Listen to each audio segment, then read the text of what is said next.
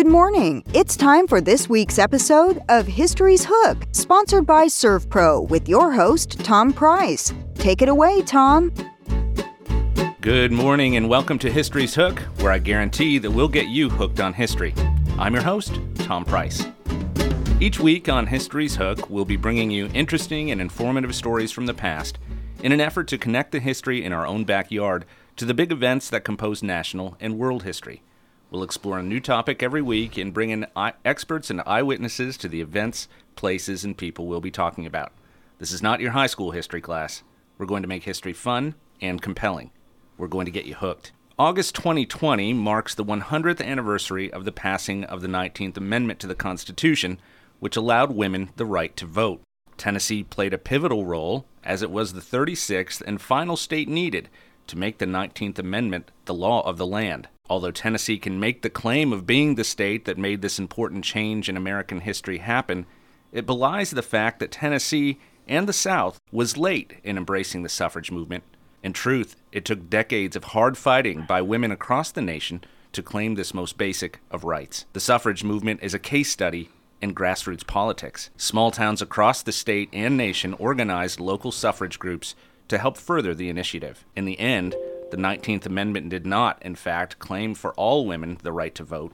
For African American women, many of whom contributed to the suffrage movement, it would take many more decades for them to secure the right to vote without stipulations. Today on History's Hook, we'll explore the history of women's suffrage in Tennessee. I'm joined in the studio by my two co hosts, Maury County historian Joanne McClellan and professor of history at Columbia State Community College, Dr. Barry Gidcombe. Good morning to you both. Good morning, Tom. Good morning, Tom. Together, we're joined via phone by Dr. Carol Bucy, professor of history at Volunteer State Community College. Dr. Bucy holds degrees from Baylor University, George Peabody College, and Vanderbilt University. She's an author of a number of textbooks and articles on Tennessee history and has consulted with the Tennessee State Museum's Women's Suffrage exhibit. She is also featured in By One Vote, Nashville Public Television's documentary on Tennessee's ratification of the 19th Amendment.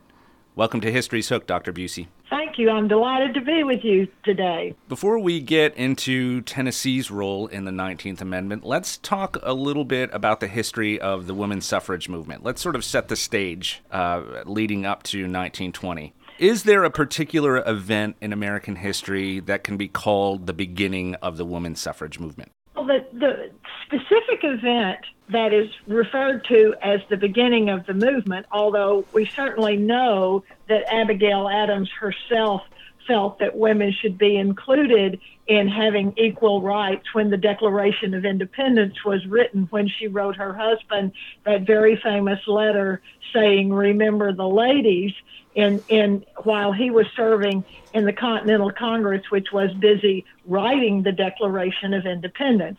But of course, he took that as a joke and it was ignored. Now, the modern day, if you want to call it modern day suffrage movement, really was an outgrowth of the anti slavery movement.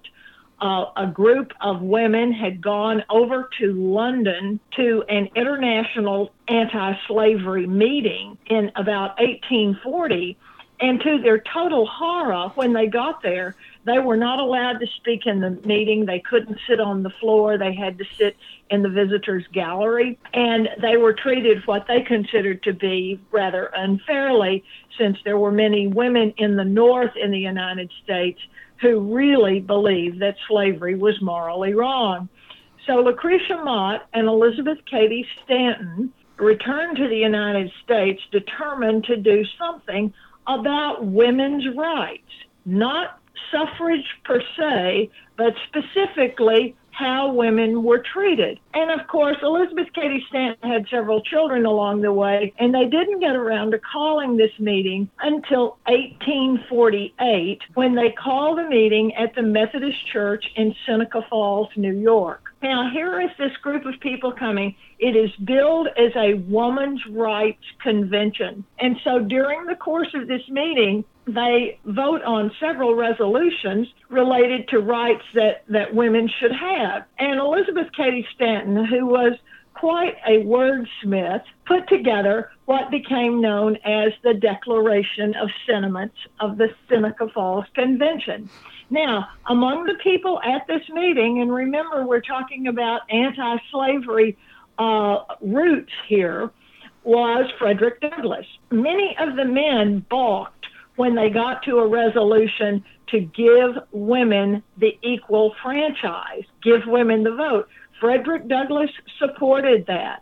Now, uh, this was a very clever piece of writing by Elizabeth Cady Stanton because it is patterned on the Declaration of Independence. We hold these truths to be self evident that all men and women are created equal, and so it goes. But it passed with this, this resolution that was about the right to vote.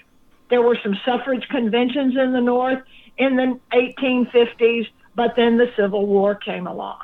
So that's where it really began it's interesting. We we always like to make connections on history, so we're always trying to connect sort of local history to national and world history. And the Seneca Falls Convention is an easy one here. It happens, uh, as you said, in the the mid to late 1840s. It's during the Polk administration where that happens. And there's so much reform. There are many reform movements happening a- across the country. This being one of the most important ones. Did did Sarah Polk have any say in the Women's Rights Convention? Have you ever come across any information about that? I have I have never heard anything about Sarah Polk uh, supporting or opposing women's rights, but we all know from reading various biographies of her that she was indeed a co partner with her husband. Her partner treated her with great respect and equality, and she had a tremendous influence on the decisions he made politically. So it's interesting that this a group of people who are gathering in Seneca Falls and they're making this declaration of sentiments because they're they're wanting to make some change.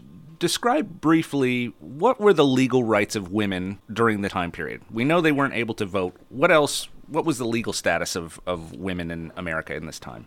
Well, that can be summed up pretty quickly. Virtually none. now, I will I will tell you this. Having said that, a single woman who was an adult had more power than a married woman. Married women had absolutely no rights and they could not uh, own their own property if a married woman was uh, the only child of a family if when her parents died her husband received the estate and had complete control of the estate and married women had no rights to personal property. All their property belonged to children. Now, here's an interesting little point. One of the things that had been discussed for a good long while was married women should be allowed to have control of their own property. Now, keep in mind, this is up north, and we are down here in the slave holding South. Guess which state in the United States, and it's not Tennessee, guess which state gave married women the first rights to own property? Hmm. Probably Mississippi. You are on target today. yes, you are right. Absolutely, Joanne. Uh, Mississippi did this, and the reason is because these parents were so concerned about their daughters not being cared for that they wanted to make sure, if all else failed, the daughter could keep possession of her slave. Hmm. So that the slaves could take care of the daughter. Right. Uh, Carol, what happened in the in the case of a divorce? Could the women well, have access to those kids? There, oh, absolutely not. There were there were no divorce, divorces to speak of. You know, physical violence, domestic violence was not a, a reason for divorce. Uh, there was practically nothing that was a reason for divorce. Infidelity was not a reason for divorce. And if a married woman wanted a divorce, she would have no control over any of her property or her children. Fathers had all parental rights. So, with the Seneca Falls Convention in 1848, we have a declaration of sentiments. There's obviously a need, based on what we're talking about, for change to happen. Does it take off like wildfire across the nation? Do we start to see women's rights conventions all over the country? Uh, no, only in New York and a few of the New England states. But I will say this there's no mention in the National Tennessee newspapers. There were several newspapers here. There's no mention of the Seneca Falls Convention. However, they did run humorously an article about Amelia Bloomer, who was a women's rights activist and published a magazine. Um, she is better known for her fashion innovation of bloomers to give women more freedom so that they wouldn't have those long dresses to step on when they went up and down stairs but there there was an article about that, a, a you know sort of as a joke, and then they ran a, a list of candidates for a women's ticket for a New York election. It, was shown in the Tennessean as well, but no, there was uh, no interest whatsoever. Uh, that we've ever discovered in history of Southern women who were willing to speak out. And I do want to, I want to go back to this notion of women having no right. If white married women had no right, think about the women who were enslaved. They had absolutely no control over their bodies. They had no control over their children. Think about what their lives must have been like, always living in terror that they would be raped again and again and again, or that their children would be sold and never get to see their children again. With no legal recourse, no justice at their disposal at all. None whatsoever. The slaves had absolutely no rights to go to court. They had no rights. They were considered property. And you go you go into the uh, deed records of, of Maury County, and there are deeds for land and there are deeds for slaves. Right. So the country, as it heads toward the 1860s and Civil War, it's an an interesting correlation that so many of these early leaders in women's rights were abolitionists first. Uh, the Civil War takes place. The Union prevails, and the 15th Amendment allows black men to vote but leaves women out. How was that taken by women who had fought for abolition, the abolition of slavery for so many years, and were then not, left fighting for suffrage? Not very well. The 14th Amendment is the first time that there were any reference to gender, male or men, is in the Constitution of the United States. It gave African American men full rights as American citizens, equality under the law for African American men. So, of course, who is left out of that? African American women. And then you have the 15th Amendment, which Susan B. Anthony, by this time, has joined Elizabeth Cady Stanton. And uh, she is outraged that men only are going to be given the right to vote because she really felt like when African American men were given the right to vote, that women would be too. And as a result of this, she became furious with uh, Frederick Douglass because she felt that he should have demanded equal rights for women, and he had not. But his his justification was African American men need this right now your time will come, your hour will come. And so that caused the women in the Northeast who supported getting the right to vote, that caused them to split. Some felt that Susan B. Anthony and Elizabeth Cady Stanton were the two who felt that they had to push for an amendment to the U.S. Constitution. Another group said, no, we just need to work state by state. And so some women, they, there were two different national suffrage associations uh, for a good long period of time, basically differing on how to accomplish the goal of getting the right to vote. What was their overall strategy? Well, the, their strategy, the, the strategy of the women who wanted state by state rather than uh, a U.S. constitutional amendment was just to go one state at a time. And if that had happened, none of the southern states would have ever approved woman suffrage, I don't think. You know, we have the early states who do give women uh, suffrage are, are the new states that are admitted out in the West. So we have Wyoming and New um, Utah and others of those western states giving women the right to vote before the states in the east. But they they differed over that strategy, and I don't think the other side was bitter. But Susan B. Anthony and Elizabeth Cady Stanton were very, very angry. And Anthony, in particular, felt very hostile towards Frederick Douglass for a good number of years. They ultimately reconciled, but she was she was very bitter about it. There was a strong anti-suffrage group. What? Uh, why did they oppose it? Well, the main reason I think, at least in the North, was biblically based. It was uh, a, a reading of the Apostle Paul, a reading of the book of Genesis, an interpretation of all of those passages. And in the North, it definitely was a, a religious taboo that women were, women were supposed to be subservient to their husband and were not equal.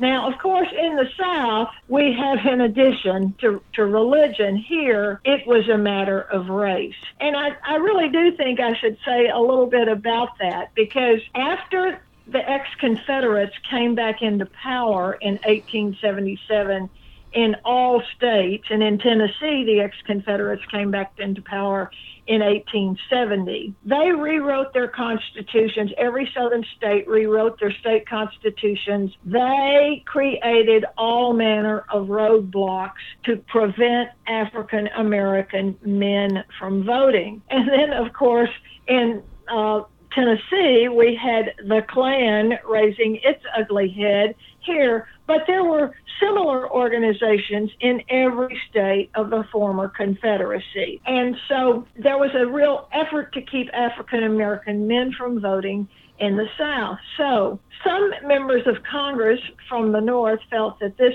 had to be dealt with and, and fixed. And so they began uh, and introducing what are known as force bills to force states to enforce the 14th and 15th Amendment. In other words, if you don't do it, Congress, the United States government, is going to do it for you. And of course, Southerners, not so much Tennessee, but the other 10 Confederate states, had had troops in the South, in their states, trying to protect the freed men and women. And when the troops left in 1877, these ex Confederates who are now in control of the states again are determined to keep the federal government out. And so they've got representation in Congress and they are able to prevent those force bills from being passed. They were introduced from time to time. I think there were about four of them. Uh, the one of the last ones that was introduced was by Henry Cabot Lodge, and yet it never passed. Now, here's an interesting thing about representation in Congress. Uh, when Barry and I teach the writing of the U.S. Constitution, one of the things we talk about is the big fight at the Constitutional Convention over whether or not slaves should be counted for the purpose of determining how many U.S. representatives you're going to have in Congress. And so, what came out of that was known as the Three Fifths Compromise, which for the four of us sitting here in 2020 makes no sense. But they determined as a compromise that every slave that a person owned was counted as three fifths of a person. So, what does that do to the Southern representation in Congress and the Electoral College? It makes it higher. And so that was the way that the number of representatives was determined. And after the Civil War, with the slaves being free, now all African Americans are going to be counted as full people.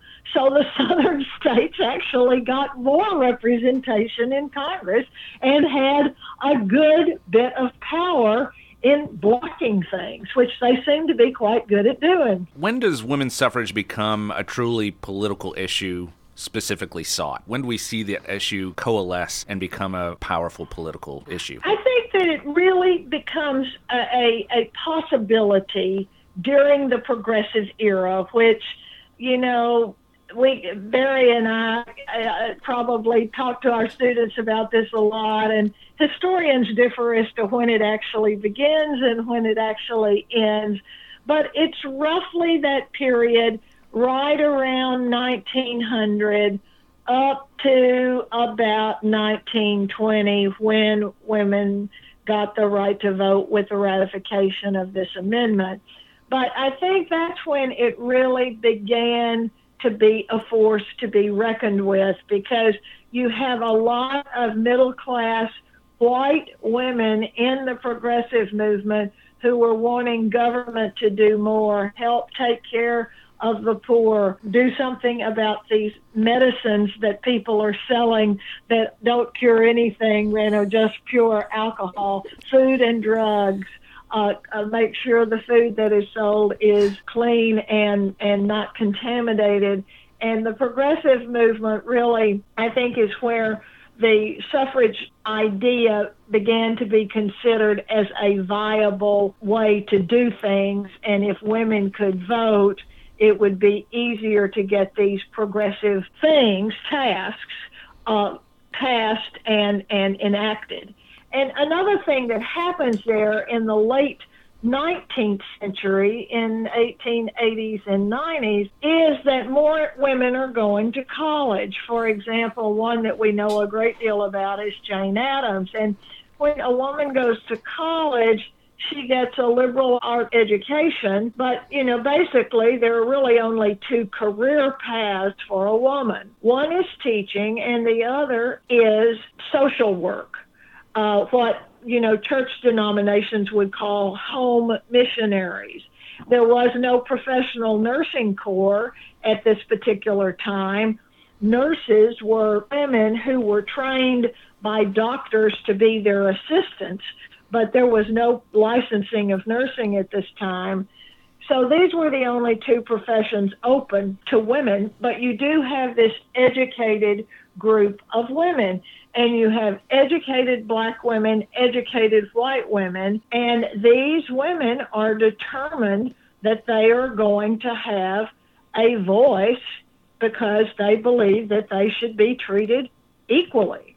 It was uh, in 1896 when Mary um, Mary Church Terrell came on the scene. That's absolutely correct, and she was a Tennessean. You want to tell us about her, Joanne? she was a, she was a Tennessean.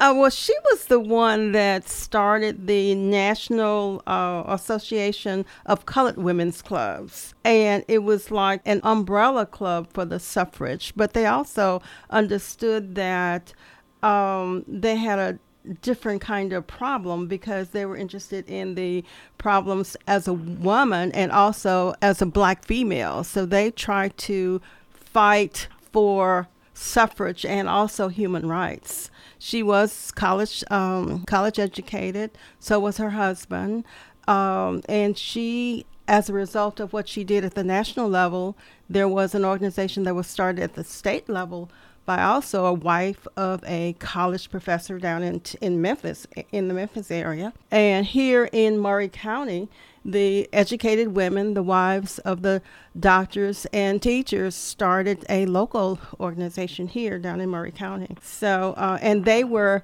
because of the issues with the race and their being separate but equal, they focused here in Maury County on war efforts, on organizations to help the underprivileged. Um, they were not, from what I can find, that they didn't do that much as far as suffrage. The organization here in Maury County started in 1917. You know, Joanne, what would be a really interesting statistic if it could be found, and I'm I'm not sure it could be in any county in the state, even the largest counties.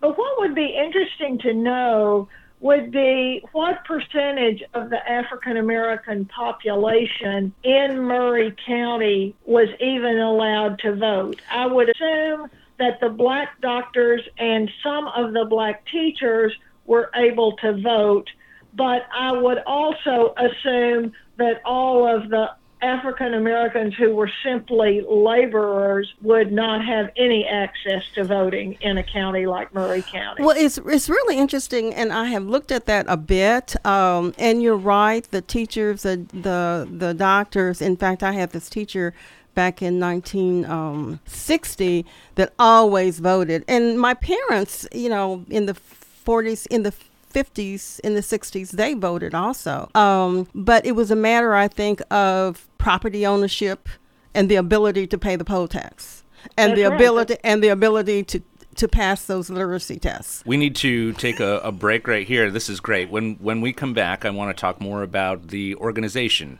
of suffrage. We'll continue with this conversation. Let's take a moment to listen to our sponsors. We'll be right back on History's Hook. Don't go away. History's Hook, sponsored by ServPro, will be right back right after this brief commercial break.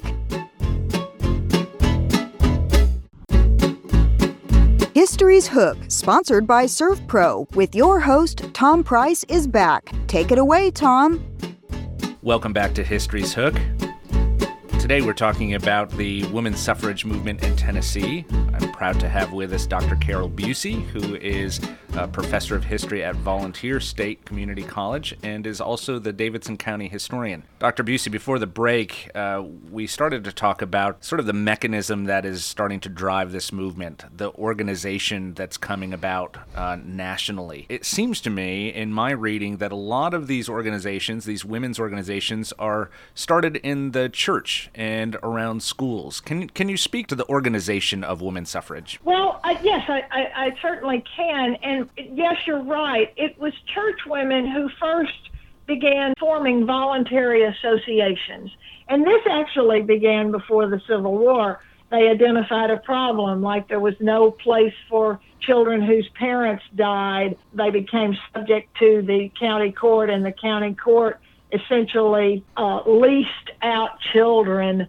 to farmers and families that needed extra hands uh, for there was no orphanage. And so these women formed an orphan society. They were doing that sort of thing. And that kind of work intensified in towns, county seat towns in particular, across Tennessee after the Civil War. The movement that really took off here in Tennessee after the Civil War was, in in fact, the Woman's Christian Temperance Union. Uh, the Woman's Christian Temperance Union had been founded in Ohio. Frances Willard uh, had become the national president, and it came to Tennessee uh, in the very early 1890s, first in Memphis. And uh, leadership does make a difference here. Silena Holman, who was a doctor's wife from Fayetteville, your neighbor down there in Columbia, uh, became the state president of the Women's Christian Temperance Union in 1899. And it is with that that the movement really took flight and woman suffrage actually became a, a statewide thought at least, the, the woman who had been state president, Lide Meriwether, she left, she was from Memphis, and she resigned as state president before Silena Holman became state president. Meriwether resigned so that she could devote all of her time to woman suffrage.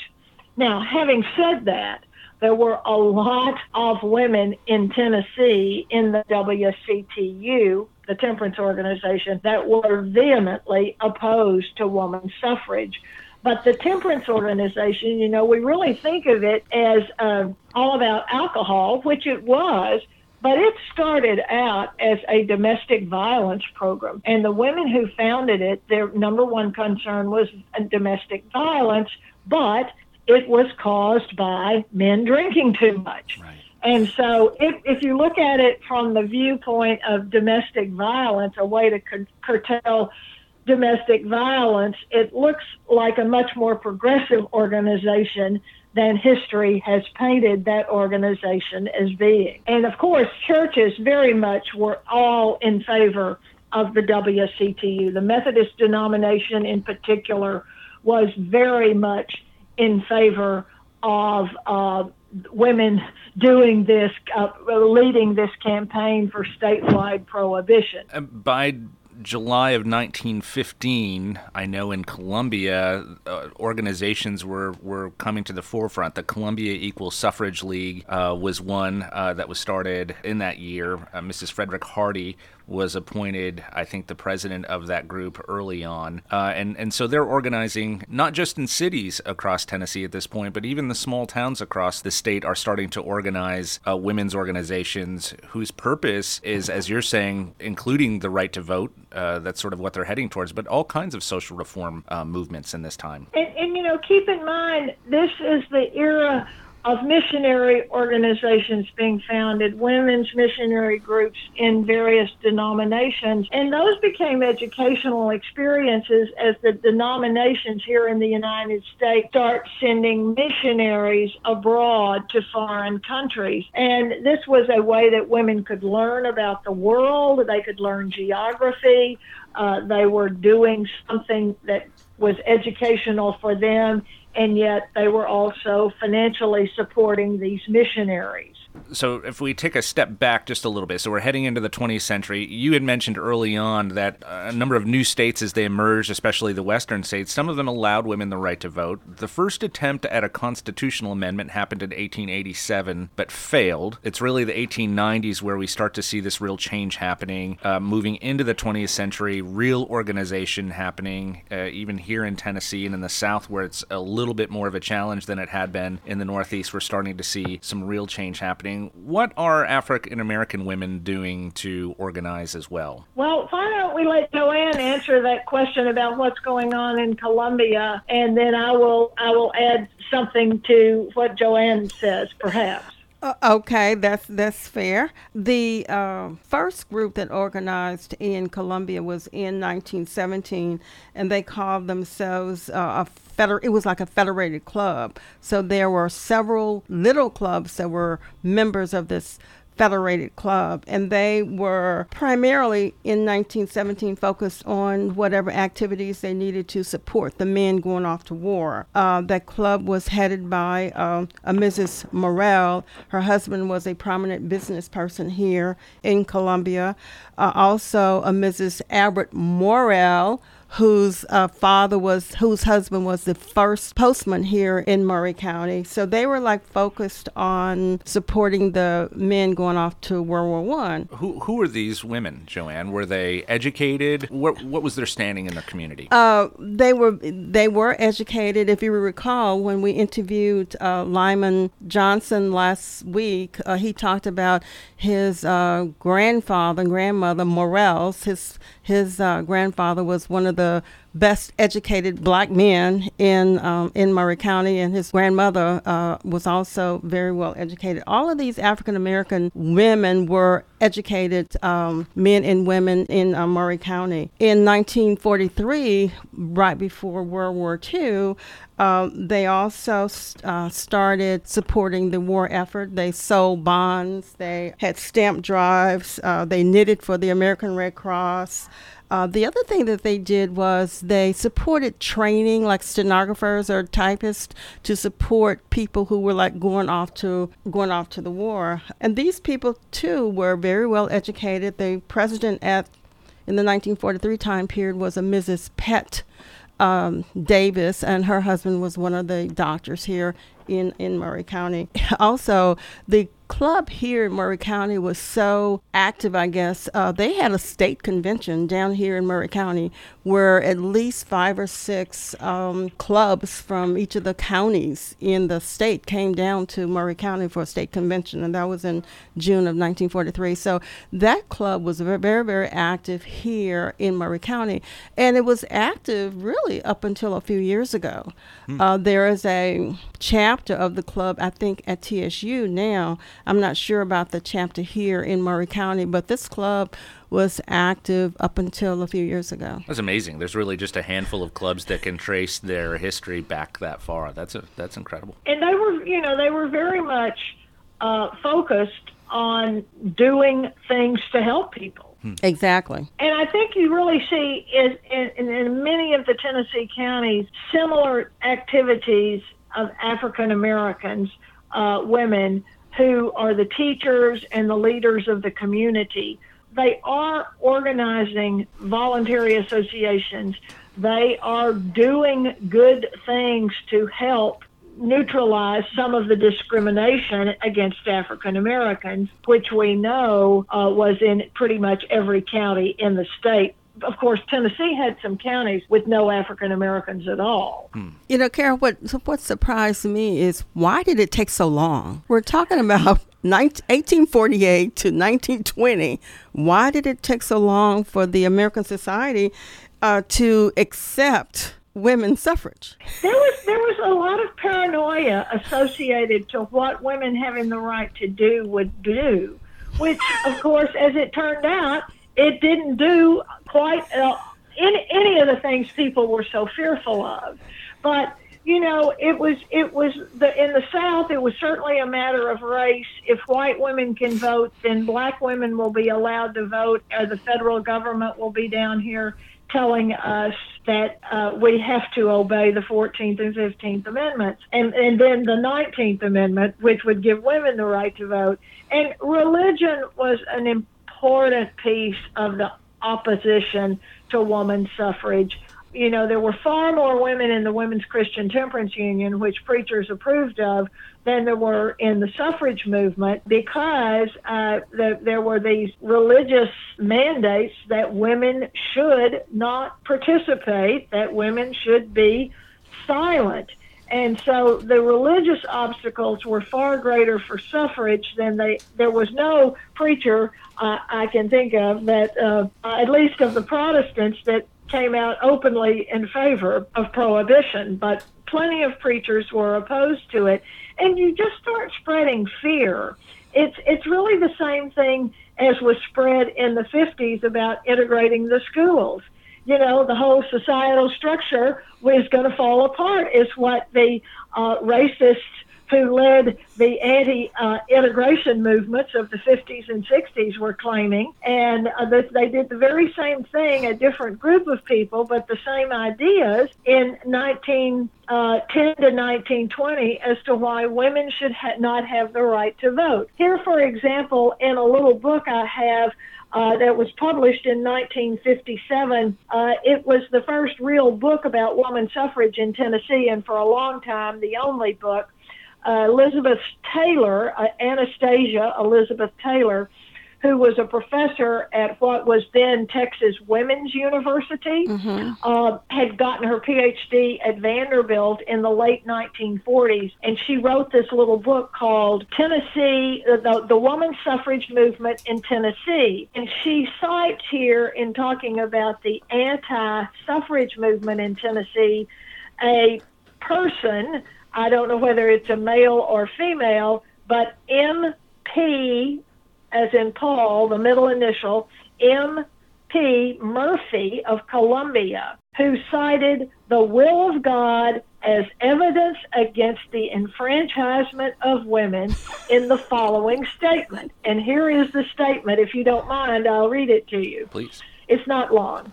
Divine precepts plainly forbid women participating in matters pertaining to prominence of leadership in the Church of God and human government being professedly found on biblical principles, it logically appears that women should shrink from assuming a work or position in government matters which, under existing conditions, would subject them to adverse influence. So it might put ideas in these women's heads. So uh, here's a little assignment for you. Barry and I will always be teachers, so we will always be giving homework. Figure out who M.P. Murphy of Columbia is. You got it. You got it. We we will. Oh my gosh, Carol! It uh, it, it, reminds me, and, and and we still see this today. Uh, every time uh, the norm is challenged, and uh, and won't give examples, but we all know what we're talking about, what I'm talking about here. But there's always those that come forward and say, if we let this happen, it's going to destroy our family values. Absolutely correct. You see that in 1920. It's going to destroy the American family. There are cartoons of the antis with you know the man in the apron and the screaming child and the wife dressed like a businesswoman heading out the door to her job while this male is humiliated by having to wear an apron and take care of children. Meanwhile, in the background, there's a stove with pots boiling over on it. And there are lots of those ca- cartoons out there. Basically, you know, I think a big part of this is nobody wants to give up power. And whether it's power in a board of elders or deacons within a church, or whether it's political power or even families, it is nobody wants to relinquish power. And that's that is still with us, I think, today. In the Tennessee movement, when we got down close to ratification, and one thing that Tennessee did the year before ratification was give women in Tennessee partial ratification, uh, which I'll, I'll talk about in just a minute. But there were there were three groups that really opposed women voting. First was the liquor industry, which had been furious at women for prohibition. Then the second was the manufacturers, the groups that hired women in small towns to work in mills and had children working in those mills. And then that you also had the railroads who just simply had a tremendous amount of political power and didn't want to share it with anybody else. And then you've got preachers out there preaching anti suffrage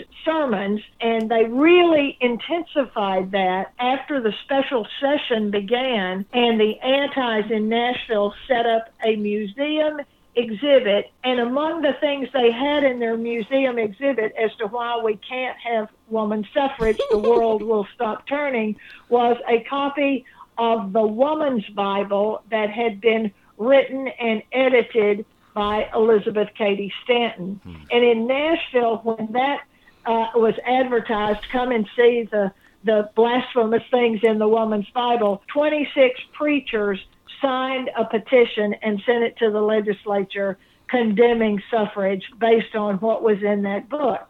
And the irony of the book, which I've got a copy here on my shelf, number one, it's not a Bible. It is not a translation of the Bible or a paraphrasing of the King James Version. It is a commentary on only parts of the Bible that deal with women. So the first five books of the Old Testament, Genesis uh, being chief among them, with Eve and the two different stories of creation, are discussed and they are it is a intellectual discussion of what these two different chapters of that book might mean and then the new testament. But that was inflammatory. That was highly inflammatory and and it was called the woman's bible even though it wasn't really a bible it was a commentary. Hmm. Let's talk for a minute about specifically about the 19th Amendment. You, you, mentioned early on that there was an initiative to try to pass women's voting rights state by state. It was becoming clear that, especially in the South, that was probably not going to happen. So at some point, it became a federal initiative, uh, passing through the federal government to create an amendment to the Constitution that would allow for this. What's the time frame that we're talking about when the 19th Amendment is brought before Congress and passed there? Well, Susan B. Anthony had gotten one of her friends in Congress to introduce introduced the first Voting Rights for Women Act, as you mentioned, in the 1880s. And it was introduced every session of the Congress from that point forward, and it was promptly tabled. It was never voted on. But the momentum is growing. More states are giving women rights, some partial suffrage, some full suffrage. And uh, the momentum begins to grow from 1910 to 1920. And as Joanne pointed out, women organizing in war work, and in this case it was World War One, that really brings about some extra momentum. Now, the two suffrage associations that had split over the 14th and 15th Amendment came back together before 1900, and now you have one national suffrage organization, the National American Woman Suffrage Association. And it was led by Anthony primarily. Uh, then we have Carrie Chapman Catt ultimately taking the helm of that national suffrage organization. Uh, Dr. Anna Howard Shaw, who was a Methodist minister, had been president of it uh, for a brief period of time. So Carrie Chapman Catt devises what she is going to call the winning plan, and they are going to really have a national push for a constitutional convention. So within the ranks of that, you've got one division of that national association referred to as the Congressional Union. And these were by and large younger career women who were more interested in more action. It was initially chaired by a young woman named Alice Paul. And so she began the idea of suffrage parades and events and getting more publicity. The Congressional Union's job was to persuade the members of Congress, and they were going to do that. Now, take, for example, 1913. Woodrow Wilson has been elected president. Here is a man who in 1913 has a very strong willed wife and three daughters, no sons, and yet he will not take a position on woman suffrage. So in those days, the inauguration of the president was on March the 4th. So Alice Paul stages a march, a suffrage march on March the 3rd to upstage the president. Well, the president's first wife died. He married a second strong willed woman and still won't take any position on woman suffrage. So when the U.S. finally enters World War I in 1917, Carrie Chapman Catt says, We're going to cease our campaigning for suffrage, put our, our cause on hold, our campaign, until we help America win the war. So the, she put, was ready to hang up put, put suffrage on pause. Uh, Alice Paul and her young, more activist group said, absolutely not. This is the time to embarrass the president. And so you have them picketing the White House, chaining themselves to the White House, being uh, uh, imprisoned, be, going on hunger, hunger strikes in prison, you see what they did. Now, they were looked upon as, as radical, radical, radical. And if they had been the only voices speaking for suffrage, I don't think it would have ever passed. Hmm. But because you've got Carrie Chapman Catt still in this very moderate uh, zone, so to speak, of moderation and and work influence, but not doing things quite as showy as the uh, Congressional Union, which becomes the National Woman's Party.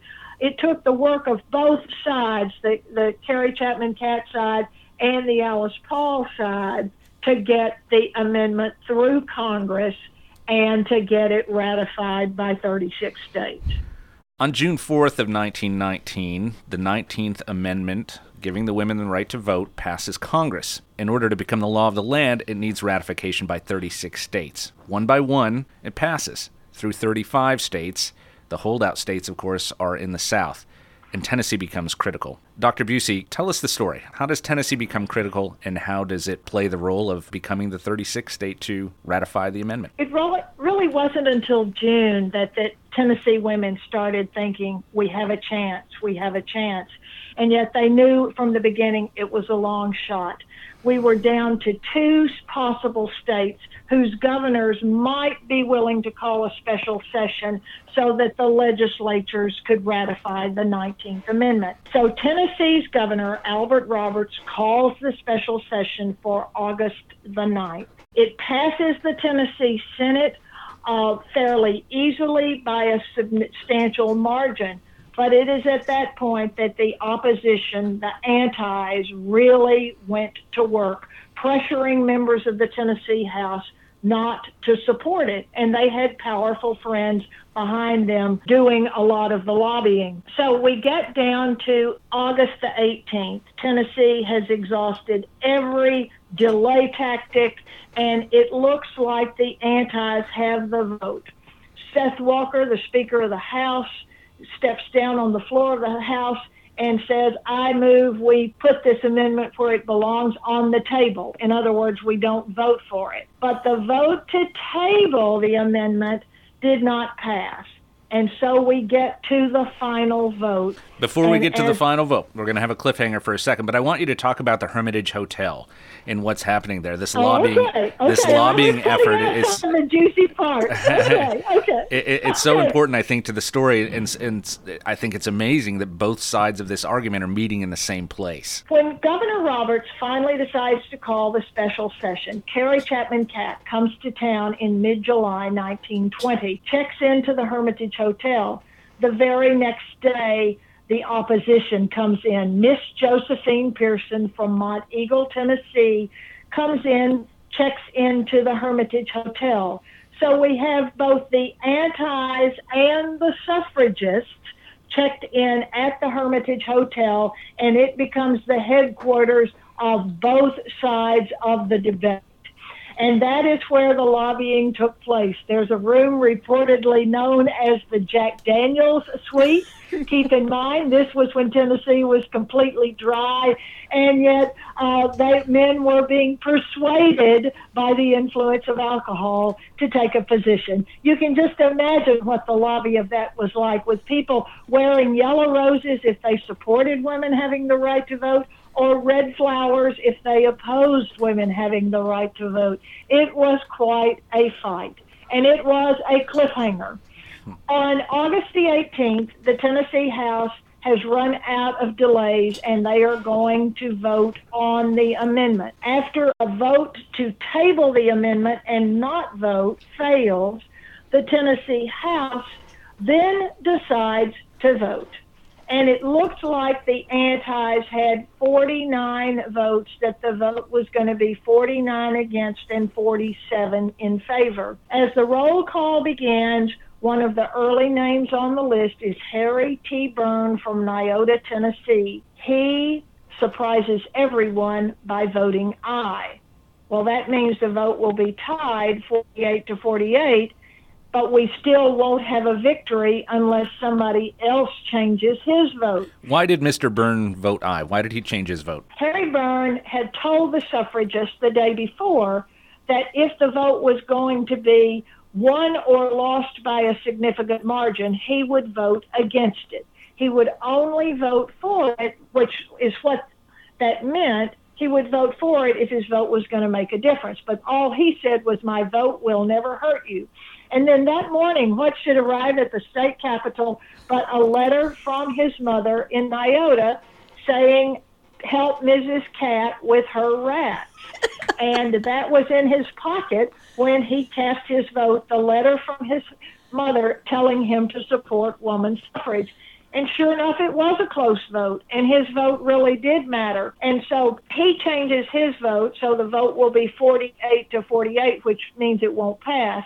And then further down the line, there is Banks Turner, a young representative from Gibson County, who changes his vote and votes aye as well. It's an amazing story. It is an amazing story, and you will be surprised how long it took for this story to even get into our history books. Hmm. So Tennessee becomes the 36th state. The 19th Amendment passes, and women have the right to vote. What What is the greatest lesson of the suffrage movement? The greatest lesson from the suffrage movement is it was a beginning, not an end. We've still got work to do. Voting rights, one of the greatest things we can do as a nation right now is pass a Voting Rights Act and call it the John Lewis Voting Rights Act and make sure that all Americans have an equal opportunity to vote. Dr. Carol Bucy, thank you so much for joining us today and, and sharing your expertise with us. It's a wonderful story. My pleasure. Thank you for having me. On behalf of Joanne McClellan and Barry Gidcombe, as always, thank you both for joining me. I leave you with a quote from the early women rights advocate Sarah Grimke, who wrote this in 1838. All I ask of our brethren is that they take their feet from off our necks and permit us to stand upright on the ground which God designed us to occupy. Prescient words even today. Thank you to our sponsor ServPro of Maury and Giles County for their ongoing support. Join us again next week as we connect history in your backyard to the world on another edition of History's Hook. Thank you for listening to History's Hook with Tom Price. We hoped you enjoyed today's show. Be sure to tune in every Friday at 10 a.m. right here on WKRM 103.7 FM for a journey through time. Today's edition of History's Hook was sponsored by ServPro of Maury and Giles County. ServPro, faster to any disaster.